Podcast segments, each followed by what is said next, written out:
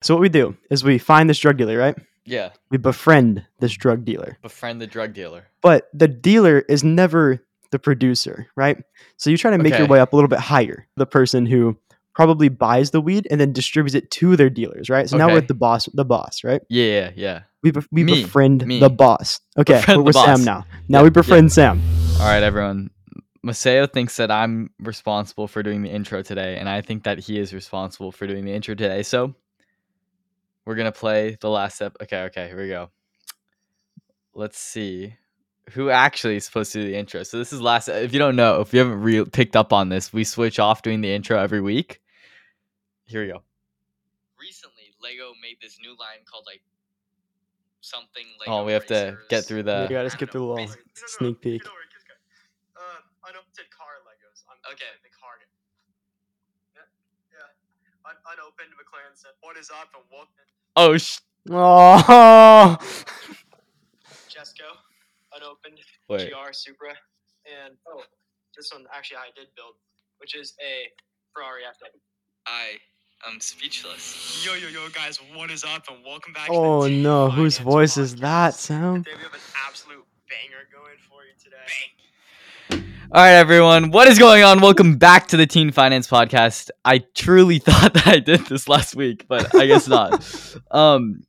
It's been an eventful week. It's the start of what I'm going to call it's either my fantastic February or my frantic February. Right now, it's feeling pretty frantic. Just got back from a debate conference in Santa Barbara, which was really... It was fun. The committee and stuff itself was kind of mid. The thing is, I got like no homework done down there. So this morning I had to do like my history notes and stuff. This came in the mail while I was gone. New camera. I talked about buying this on the last episode, right? Your $3,000 mistake. Yeah, I know. But hopefully it's not. I hope it's not a mistake. Because that's where the next things in my schedule come up. This Friday is our school's winter formal, which because I'm junior class president, I'm in charge of. Like I'm the out of the list of responsibilities that people can have, I'm like the highest student responsibility because the juniors are in charge of putting on this event. So we have that. That's Friday night, and then the next morning at 9 a.m. from 9 to 12, I have to go to. We're running a baseball clinic for the little leaguers. And I'm going to do the clinic while also filming it to get footage for a video that we need for fundraising. And then that ends at 12. But then also at 12, I need to be at an art installation to film a video for a client. So we're doing that. And then that'll go from 12 to 5-ish or something like that. And then I have Sunday to chill out and try to get as much homework done as I can. Because then on Wednesday, I'm leaving to go to the UK, so London and Edinburgh. And then I get back on the 22nd, and then it's probably going to be like a week of just like trying to catch up on all the schoolwork I missed, which I've done before. Because last year, I went on a trip to Hawaii like a week after or before spring break or something like that. I don't know, but I had 1 week where I slept like 4 hours a night. I just had to enter into like peak human physical mental performance mode. I think now I can do it. I did it once. I can do it again, right? Yeah, totally. Are you excited for your trip? Like, how are you feeling? I am excited for it. You feeling ready? Yeah. Like we're going to Edinburgh first. The funny thing is, in my Model UN debate thing that I just did, we were doing a crisis committee based on the War of the Roses, which took place in the British Isles in England. So I feel like I have a it was like a ton of cities that I'm about to go visit and stuff. I'm like, oh, that's kind of cool. That's funny. Yeah. Everything's planned out for that trip. I'm not going to have a ton of free time. I was like, oh, maybe I can like pull up and find Max Bunting on the street or something. Maybe that's still possible. I don't know. Yeah, it's going to be fun. That's something that I need this camera for because I'm not even in the class that's going on the school trip. So I'm just there to film a video. So That's my responsibility, which is, I guess, cool, because instead of doing school, but like kind of, I still have to do the school work, but gotta go film a fun video. So yeah. So yes. How's your February? Actually pretty good. So good. I'm going to Arizona in like 2 weeks to go close on a building with my dad.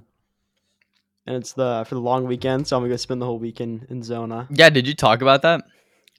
I don't think I've talked about it yet. So my dad's buying I think it was 15,000 square feet building.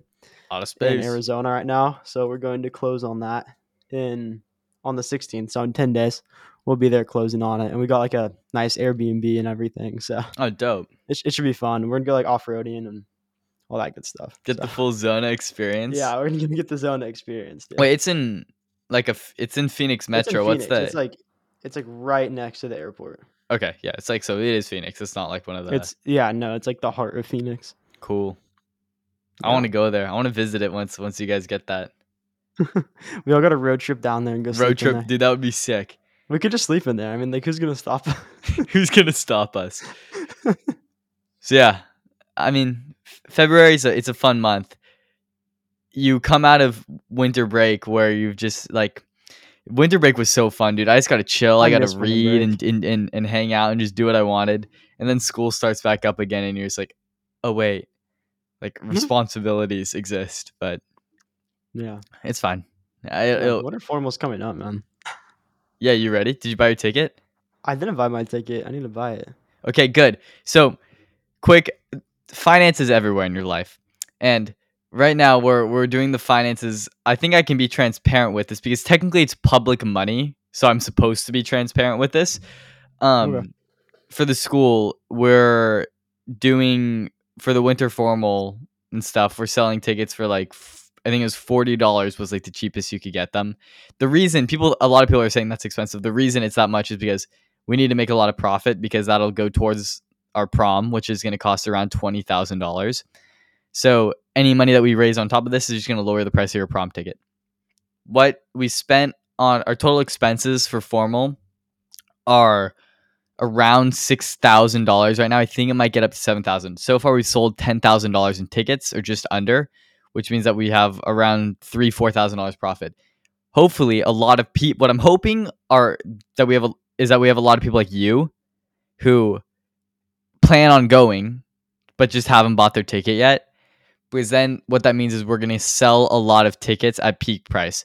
So if we sell another 100 tickets or something at $50 a piece, that's like another $5,000 that we can throw on there. So I think I'm optimistic that we will be able to end up with a solid $7,000 in profit to go towards our prom, which would be pretty good.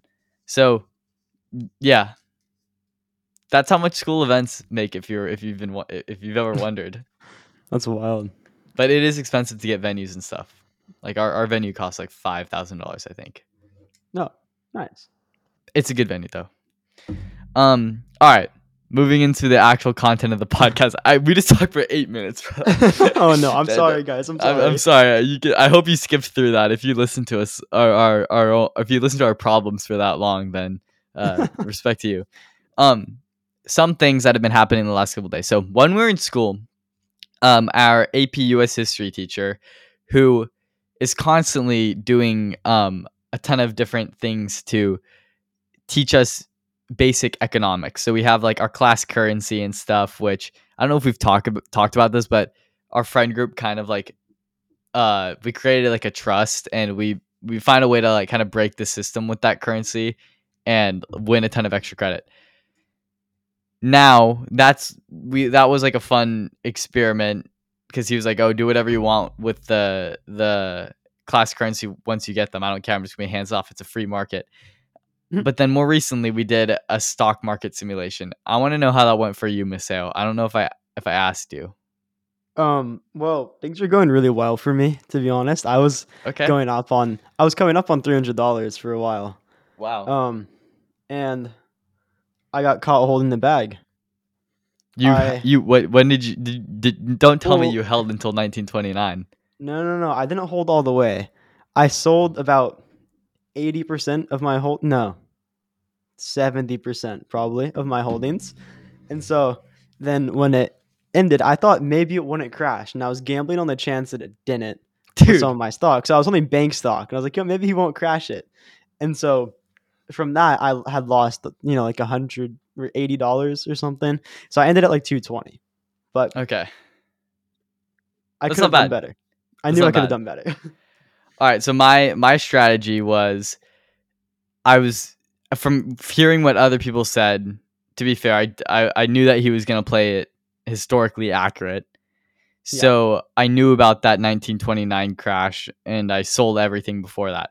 But my strategy, I bought like the radio company and the like oil and, you know, that bank and stuff early on. And then I sold, I don't know, in the first couple of years. But then I basically just piled up. I saw that the motor company, which is basically like Chevy, Ford, I think it's Chevy, was that like Chevy, yeah. It was just cheap for a very long time. So I just started buying up, and I bought like 20 shares of it or something, and I ended with $291, which I think is the record for non-cheaters between all the classes. So easy dub. I just bought it. It was like people are like, oh, people. I saw people just like paper handsing the whole time, dude. They would like see the stock not go up as high as the other ones, and they just like sell it, and like the next time it would go up. But I just held until the end because I had faith. I mean, if you know anything about 1920s history, you know that cars were boomed in that time. A lot of people started buying cars. So I'm like, all right, let's get the motor company and let's just like hold. It'll be the swing trade of the century, and it was. So yeah. I think because we knew what was going to happen, we like knew what the market was going to do because we were playing this to history. I was like, yo, what if I can like options trade? So I was like asking, the thing is the stock market simulation was like kind of accurate, but it was like kind of not. Oh, holy shit. Bless you. Thank you. I felt that coming on for like 5 seconds, and I'm like, do I keep talking or do I just stop and let the sneeze come out? No, I was like, all right, because we know what's going to happen. What's one way that you can multiply your money? Just like buy a ton. What's a way that you can grow the potential profits of something if you know exactly what's going to happen in the stock market? And it's options trading. So we want to talk a little bit about options inside. Hey, no. Options trading is most of the time only a good idea if you're inside trading because they know exactly what's going to happen. So, yeah, I mean, just follow our idols in the United States Congress, and then you can learn how to inside trade. But the thing you want to do for options trading is don't do it most of the time because you're not a genius and you won't be able to do it. But I just want to explain what it is.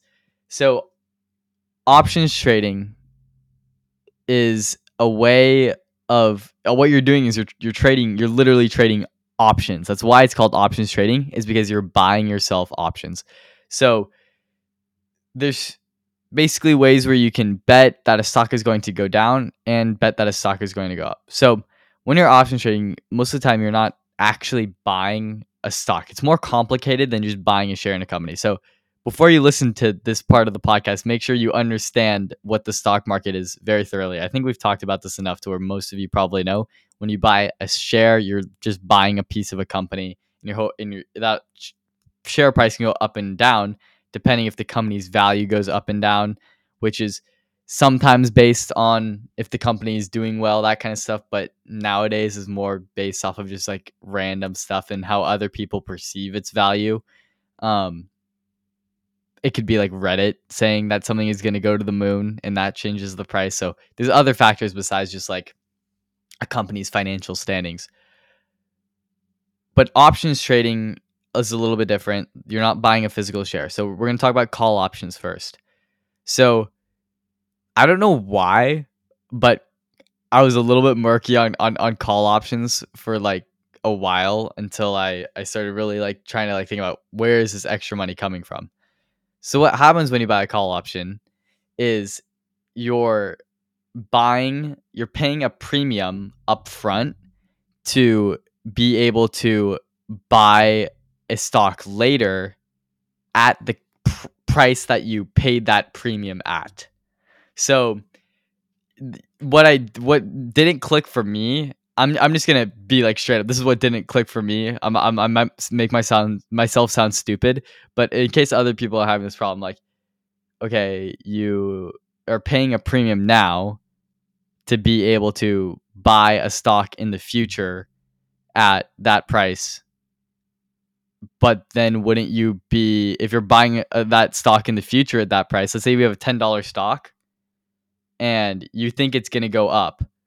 So you pay $2 premium or something, it goes to $20, but then you can buy it at $10, but then you only made $8 because you get that $10 gain, but you spent that $2 premium. If you thought that stock was going to go to $20, why wouldn't you just buy the stock then and make $10? That's what wasn't making sense for me with options trading. Does that make sense? Yeah, that's your tune. The thing that didn't click for me was the capital usage, right? So yeah, as long as you're not trading on margin, this is how it would work. When you're paying that, instead of spending that $10 that you have to buy the stock, you spend that $10 buying 5 $2 premiums. So now you have 5 options to buy that stock. So then you say it goes to $20. You wouldn't actually be like buying all of those for $100 for $50. You would be buying and immediately selling and just cashing in that profit is the general idea. So you would pay that $10. You're paying $10 to get 5 options. The stock goes from $10 to $20, and then there's that $50 in profit between all of them. Subtract the $10 that you paid initially, you made $40 instead of $10. Does that make sense? Yeah, you got it. I don't know if that was confusing, but the key thing to understanding trading call options is it's your capital usage. It's what you can do, like how you can just get more options than you can shares, if that makes sense, right? Yeah. So therefore you're entitled to more gains. So in a way, it's very related to trading on margin, which is also a thing that you probably shouldn't do. But I think trading call options and trading on margin are actually very, very similar in their risk and reward and just the general way it works. You're kind of just like trading on borrowed money in a way. So if a call option goes sour, the main thing is that you're losing on your the premium you paid. But most of the time is that you also have to close on that call option, which means that when it hits its expiry date, most of the time you have to just buy that stock, but at $10. So then you'll just take that loss in the opposite direction, if that makes sense. So let's say it went from $10 to $8 or something like that. Then you have to buy that stock at $10 and then just sell it at $8. So you're taking a $2 loss on everything you bought. So that's where your losses can also be exponentially increased, which is why you generally don't want to do this because you're not a genius and most of your trades will go south. So then we'll go into the reverse, which is buying puts or shorts, whatever you want to call them. I call them, I think sharts is a good name for them because that's what they are. It's literally just like a shart, dude. Like you should not do this unless you're like, what is his name? Michael Burry or something. And you're just like, no. Everything. Yeah, if you just like, whatever. Shorting is when you borrow a share. Okay. Maseo, do you want to be my broker right now? I'm your broker. Yo, I think that what stock do we think is going to go to the floor? FaZe Clan? Are we shorting FaZe Clan? Yeah, we're shorting FaZe Clan. All right, FaZe Clan was like, what, $10? I think it's like $4 now. But yeah. Well, it was like $10. At a time, right? It was when we talked about it on the podcast, it was like $10 or something. Yeah. Okay, we'll use $10 because it's a round number. I think FaZe Clan is this stock. I listened to the Teen Finance pod, and these goons are saying that FaZe Clan stock is going to go to the floor. I think it's going to go to like $5 or something. So what I'm going to do is I'm going to short it. So I'm going to go to my broker, Maseo Schwab, and I'm going to say, yo, I'm not confident in this stock. Can I borrow a share of this stock? And you're going to be like, bruh, you want me to let you borrow a share of FaZe Clan? And you're like, nah, champ, unless you pay me a premium. So now I'm going to say, how much money do you want to me to pay you as a premium to borrow this stock from you for like 2 months? I want $100 premium. Screw you, I'll give you $2. So I'm going to pay a $2 premium to Maseo Schwab. And then, that's semi-realistic ratios, maybe. I don't know. Right, probably. How much are short prims? It depends. Everything's priced in always. Like that's another reason why you probably shouldn't do this. But we're just going to explain it for economics lessons sake. So now, Maseo, I just gave him $2. You have your $2, right? Mm-hmm. So I have this share now that I'm borrowing from him. What I'm going to do is I'm going to immediately sell the share. So I'm in debt, one share to Maseo, but I have $10 out of this. I also paid him $2. Remember that for later. But now I have basically like $10 in capital to work with. So let's say things go exactly how I planned. A couple months later, FaZe Clan is down to $5. So now what I'm going to do is I'm going to what am I in debt with right now? I owe Maseo a share of FaZe Clan. So I'm going to buy a share of FaZe Clan for $5 using that $10 that I had. So now I buy a share of FaZe Clan and I give it back to Maseo. Our deal is closed. What do I have left? Well, as you remember, I had $10, but it only took me $5 to buy back that share. So now I have that $5 profit minus the premium that I pay Maseo. It was like $2. I think realistically the ratio is smaller most of the time unless it truly is a risky stock. Yeah. But profit like $3. It would be more than that in real life, I think. I don't think it would actually make a $2 premium on that. Yeah. Maybe. I don't know. I think it's way less than that. It depends like what direction the stock's going in. Like if it's already heading down, then the premium will be really high. But if it's like, let's say it's jumping 80% in a day, the premium will be super low. This is so bad. I'm sorry, dude. Bye. The aftertaste is crazy. I'm just drinking because I'm thirsty and it's what's on my desk, but you gotta say my gosh. That's what shorting a stock is. How can you lose money on shorts? Well, let's say it didn't go as planned and FaZe Clan went to $15. Now I have to buy back that FaZe Clan stock because I'm still in debt to Maseo and I don't want to get sued. So I have to, give him his share back. So what I have to do, I have to go buy it for $15. I have to do it. So then I buy that share for $15. I give it back to Maseo. As you know, I only had $10 to work with. So now that's minus $5. Minus the $2 that I paid him, I'm out $7. That's why shorting is so risky and generally like not worth it. It's worth it for the broker. Notice how I said I have to. Yeah, exactly. Notice how I said I have to buy.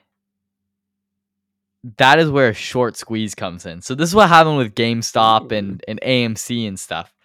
So what happened with the GameStop situation is people started. These Redditors all united to buy all at the same time.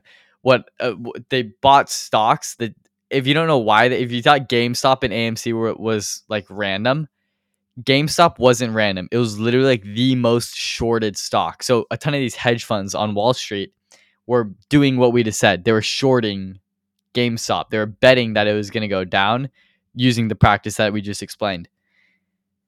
What Redditors realized was that if enough of them bought GameStop stock, they could just like pump up the price artificially. And then all these big hedge funds are going to see these losses on their shorts go up.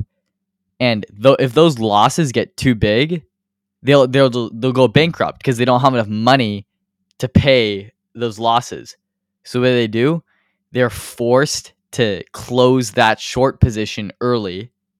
But what does that mean they're doing? They're also buying the stock back at an extremely high price. So then that pumps up the stock higher, which makes more people have to close on their short positions. But then they're buying the stock at $500, which makes more people who have more money have to close their short positions, and so on until this just goes up. And that's what a short squeeze is when you're just forcing a ton of people to close their short positions because they don't have enough money to, you know, pay off that loss. So that's what happened with GameStop and AMC. If you were wondering how that happened, how that went up so fast, it wasn't just because a ton of people were buying it. It's because these big hedge funds were forced to close their short positions. Wow. That's my economics lesson for the day. That was a great little lesson. Good lesson. Now you guys know how to trade options, which is something you should never do. So it's like it's like teaching about drugs, basically, is what I just did. Hopefully you see how bad those losses can be and you just won't do it. And the thing is, most brokers, if you're under 18, will just won't let you trade options because they know how risky it is, and they don't want like kids going into massive amount of debts and like losing their brokers a ton of money. Actually, I don't know. If I was a broker, I would use the unethical way of making money, possibly, of just like letting kids trade options and then just like forcing their parents to pay off the debt. Ooh, brutal. Yeah, I don't know. What are some other unethical ways to make money? This is actually a good segue. Well, speaking on unethical ways to make money. So I was kind of doing a little browsing through TikTok, right? Mm-hmm. And I saw these guys who were doing credit card skimming, right? Did you remember seeing that a while ago? It was a thing. It was a total scam. But they had these piles of cash on their desk, right? And when they go spread it, yeah, exactly. You are the scammer. Yeah. So then that kind of sparked some interest for me. You know, a lot of cash on a desk. Who else would have a lot of cash on their desk? A drug dealer. Exactly. A drug dealer. Yes. So wait, actually? Yes, this is where I'm going with this. Okay. So, I did not know that. I actually just said like that was the first thing that came to mind. I'm sorry if I stole your thunder, Maseo. No. That was perfect. That was perfect. Okay. So what you do, right? So in every like town, state, country, nation, there's drug dealers, right? Yeah.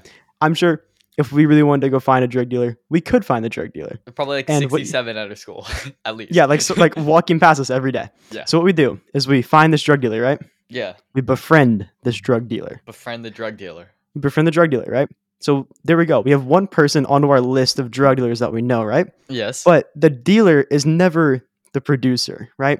So you try to make your way up a little bit higher. Okay. You try to go to the person who is... We need to vertically integrate. Exactly. We're vertically integrated. So now we're making our way up to the person who probably buys the weed and then distributes it to their dealers, right? So now we're at the boss, right? Yeah. We befriend the boss. Okay, we're Sam now. Now we befriend Sam, okay? Yeah. But that goes deeper. There's the person who's growing the weed. And if it's getting sold to these people who are illegally dealing, that's not okay. So you know what you do? Okay. We're already friends with so many bad people, right? Yes. We go befriend the grower. Evan. Okay. Evan. Now we're with Evan, dude.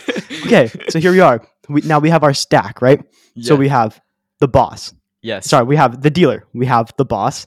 And we have the grower. Okay. And from the dealer, we meet all the other... Or from the boss, we meet all the other dealers, right? Okay.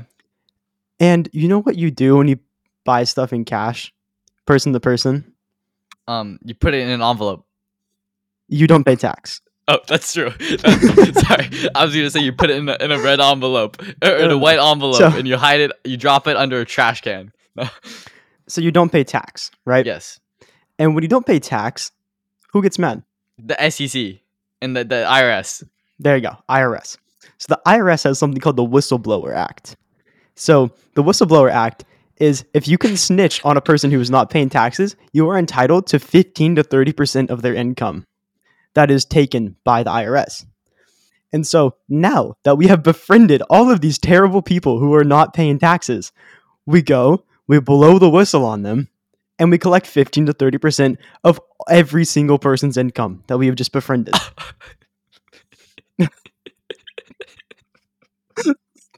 And even better, there's a part of the Whistleblower Act comes with the Whistleblower Protection Program. So now that you pissed off all of these drug dealers, you're protected. You have full protection from the government, from all these drug dealers. You can get put under witness protection if that's necessary. You have full support from the American government. Oh my gosh. This is strat, and then, bro. And then there's my plan. And you can use all the money you make to just like buy 7 bodyguards. Exactly. When you're swimming in cash. Wow. Right? So maybe what you do, I think you need to do this on just an epic, like on a gargantuan scale. So I like what you're saying. Go to the boss and find the other dealers. I think we go to the grower, find all the places the grower goes to. And then find all of the places or all the bosses that grower supplies. Uh-huh. And then find all the dealers that those bosses supply. It's like a pyramid, you know? Like if a good rule of thumb, if a business plan includes a pyramid, it is very, very good. Like very advantageous. You know, think pyramid schemes. Think this pyramid weed grower thing. What do they both have in common? They make you absorbent amounts of money. So I think... I really think this is the next big thing, Maseo. I think it is. I mean, should we try it? Like don't shoot us if you're a drug dealer, please. I don't want to. This is a joke. This is not. We're joking. But yeah, no. That the whistle. I did. That's actually crazy. That I did not know that about the IRS. That they do that. I wonder if there are people taking advantage of it, and we just don't know because the protection. I think there are because this idea sprouted like 2 years ago for me when remember there was a bunch of adult dancers on TikTok posting their earnings. Yeah. Do you remember that? And there was a trend for them to just have like piles of cash. Oh, so did people go? And there was a guy, there was one dude who went around and he got all these people written down and he contacted the IRS under the Whistleblower Act and he collected a ton of their income. Dude. and people hated him for it, but I'm sure he made it out. He deleted his account. That's a strat, dude. The Whistleblower Act. Dang. Yeah. Dude, doing that with what we should try that with next? What? The cartel. The mafia. Yeah. I'm sure they'd be fine with it, right? They'd be fine with it. Yeah, no. It's no big deal. Yeah, they won't do anything. The government can protect me. Trust. Yeah. We're chilling. Yeah, totally. Mm-hmm. Nah, but if you did this, you'd have to invest all your money in like a mansion with like you need at least like 5 of those Nest security cameras. At least you need 5. Like sharks with like laser turrets on their heads or something. Yeah. So this podcast is actually sponsored by SimpliSafe. So SimpliSafe is the best way to. All right.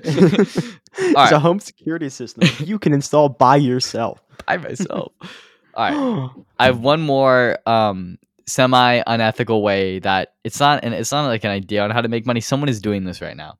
Okay. So you remember Salt Bae from like years ago, like back in like 2015, like the guy who like cut up a steak and went, and then he went and got that, you know, that guy. My dad does that every time he cuts a steak now. Yeah.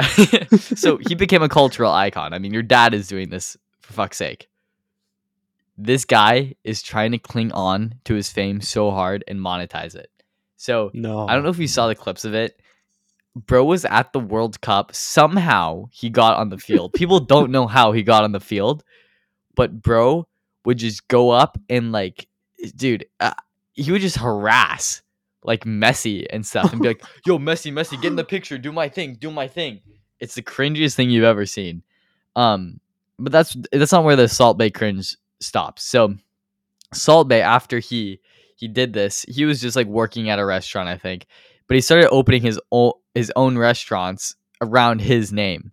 And then every time you order steak or something, the Salt Bae would come out and do this with the salt onto your steak. The thing is, the first thing is all of his steaks are extremely overpriced. I don't know what it is. Like maybe like a $30 ribeye. They just plate it in like cheap edible gold that like, I don't know, doesn't even cost that much. And they just charge $1,000 for it. Like they're making basically all of that. That's almost all profit. So they're kind of just like scamming people with like very mid stakes, covering it in like cheap edible, you know, gold plating stuff, and then just charging a ton of money for it. So That's the first thing, which is already bad enough. The second thing is that the Salt Baes are not even Salt Bae. It's just a ton of lookalikes. This guy has, I mean, if you do any tiny ounce of critical thinking, you'll realize that this bro has like 10 restaurants and there's one of him. So, I mean, like, there you go. But any ounce. They're literally just a ton of lookalikes that are going and sprinkling the salt. It's not even him. So the people that are paying for this are like either just so rich that it doesn't matter that they're getting scammed and they don't care, or they're just really, really stupid. But yeah, I don't know.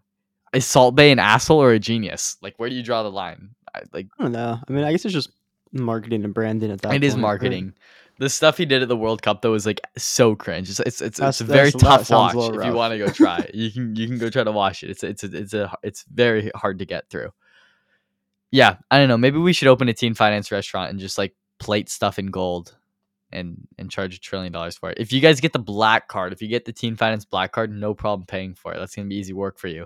Maybe that's like a benefit of the Teen Finance black card. You get access to the Teen Finance Lounge. Oh, Teen Finance Lounge. The Teen Finance Lounge, the Teen Finance Steakhouse. The Teen Finance Steakhouse is what we're going to call it. And in the steakhouse, instead of music, it's us talk. It's us doing an episode, but in like a slow voice with like jazz music in the background of us talking. We're all, "Hey, what is up, guys? Oh my gosh, that's funny, dude. That's funny." The whole time, yeah. And all the food is green. All the food is like painted with edible green, like food coloring and stuff. And yes, the background music is just us talking over jazz. It's just like podcast episodes with like some faint jazz. In the is that still your ringtone or your voicemail? I turned it off because it was like it was a little bit much, I think, because like if any of my family members or if I'm getting calls, what made me think about it was like, all right. I'm like doing more of this video. I just bought a camera. I'm going to be doing more video projects in the future. If a client calls me and I miss the call and that's my voicemail, I don't know if we told you. It's basically just me. For those who don't know, it's me plugging the podcast in a very like suggestive voice over jazz music. It's like, it's really funny. It's like, it's pretty really good, funny. But it's, maybe not professional. So I turn it off. I want to replace it with something more fun. That's just like funny, but I don't know. It is a good voicemail for sure. Well, I'll have to make a new one. I'll have to make a new one soon. You should make one, Maseo. I know. I need to make one. Mine is still the same from like, I don't know. I hate your voicemail with a passion. I absolutely hate it. It's Maseo like 5 years old going, "What? Hello? Can you hear me?" It's like him just like trolling. It was like maybe funny the first time. After hearing that voicemail like multiple times, I just want to rip my eyeballs out of my face every single time I hear it. It's so funny because I've never heard it. I don't think. I can't even imagine. Maseo, all of us, we all like hate it with a passion. It literally like, ruins our day when we hear it, dude. Because I'll still fall for it every once in a while, even though you sound like a 7-year-old girl. Like I don't know. It's yeah. It's, you need to change it, please. All right, that's it for this episode. We'll be back next week with either another one of these episodes where we just I honestly I kind of like these where we just explore like very like funny troll ways to make money with some actual like useful content. It might be one of those. Wait. No, I'm in the UK the week after that. So we'll probably record this episode on Sunday. So it'll be right after I did some... It'll be like after formal, that kind of stuff. Yeah. But then the episode after that, I'll be... Do I take my mic with me? Do we record it while I'm in the UK? I feel like we do that pre... I don't know how we much might time just we're going to have just like sitting around. Yeah, I know. Okay, so we'll figure it out. BodPod at some point, which I think we want to run that either while I'm doing my 1 week of peak physical and mental performance, and we'll talk about all the ways I'm achieving that. So we'll either do that. We might want to talk about publishing again, and I'll try to get that friend on. We'll have to check the schedule out. So we'll figure it out. We'll have some banger content for you next week, and the week after that, and the week after that. And the week after. Whatever. And the foreseeable future. But in the week after that. Just mark your calendars. That's it. We'll see you next time. Bye.